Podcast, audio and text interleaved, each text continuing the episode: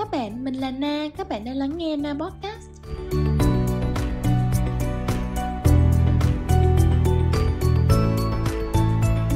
Nếu một lúc nào đó các bạn cần nghe một câu chuyện thì hãy quay về và lắng nghe câu chuyện của bản thân và sẽ tìm thấy những điều thú vị trong câu chuyện đó.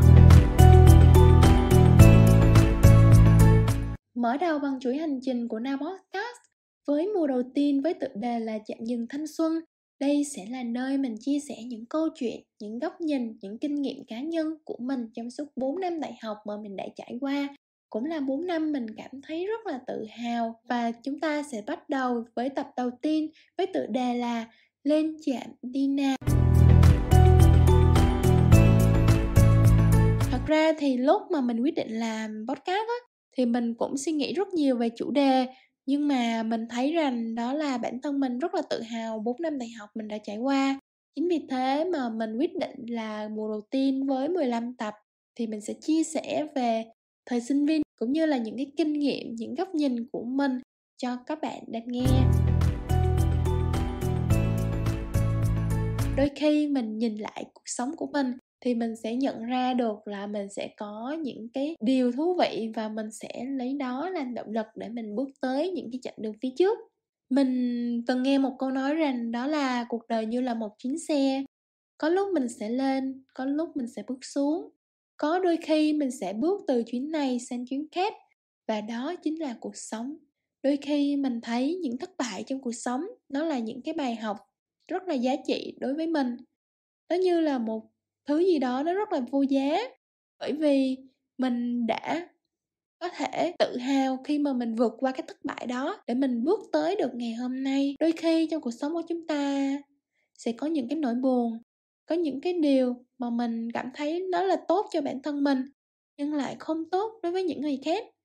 Đôi khi chúng ta sẽ nhận được những cái phán xét, những cái bình luận nó mang ý nghĩa tiêu cực và làm sao để chúng ta có thể vượt qua những cái điều đó?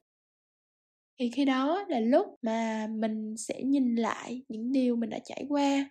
Và mình lấy đó làm động lực để mình có thể bước tiếp trong những cái hành trình phía trước. Bởi vì mình luôn quan điểm rằng hồi xưa khó như vậy mà mình còn có thể vượt qua được, thì tại sao bây giờ mình không thể làm được? Thì mình hy vọng rằng cho dù chúng ta có gặp những khó khăn nào chỉ cần chúng ta có niềm tin, có một cái tâm trí vững vàng thì chúng ta có thể vượt qua những cái thử thách đó một cách tốt nhất.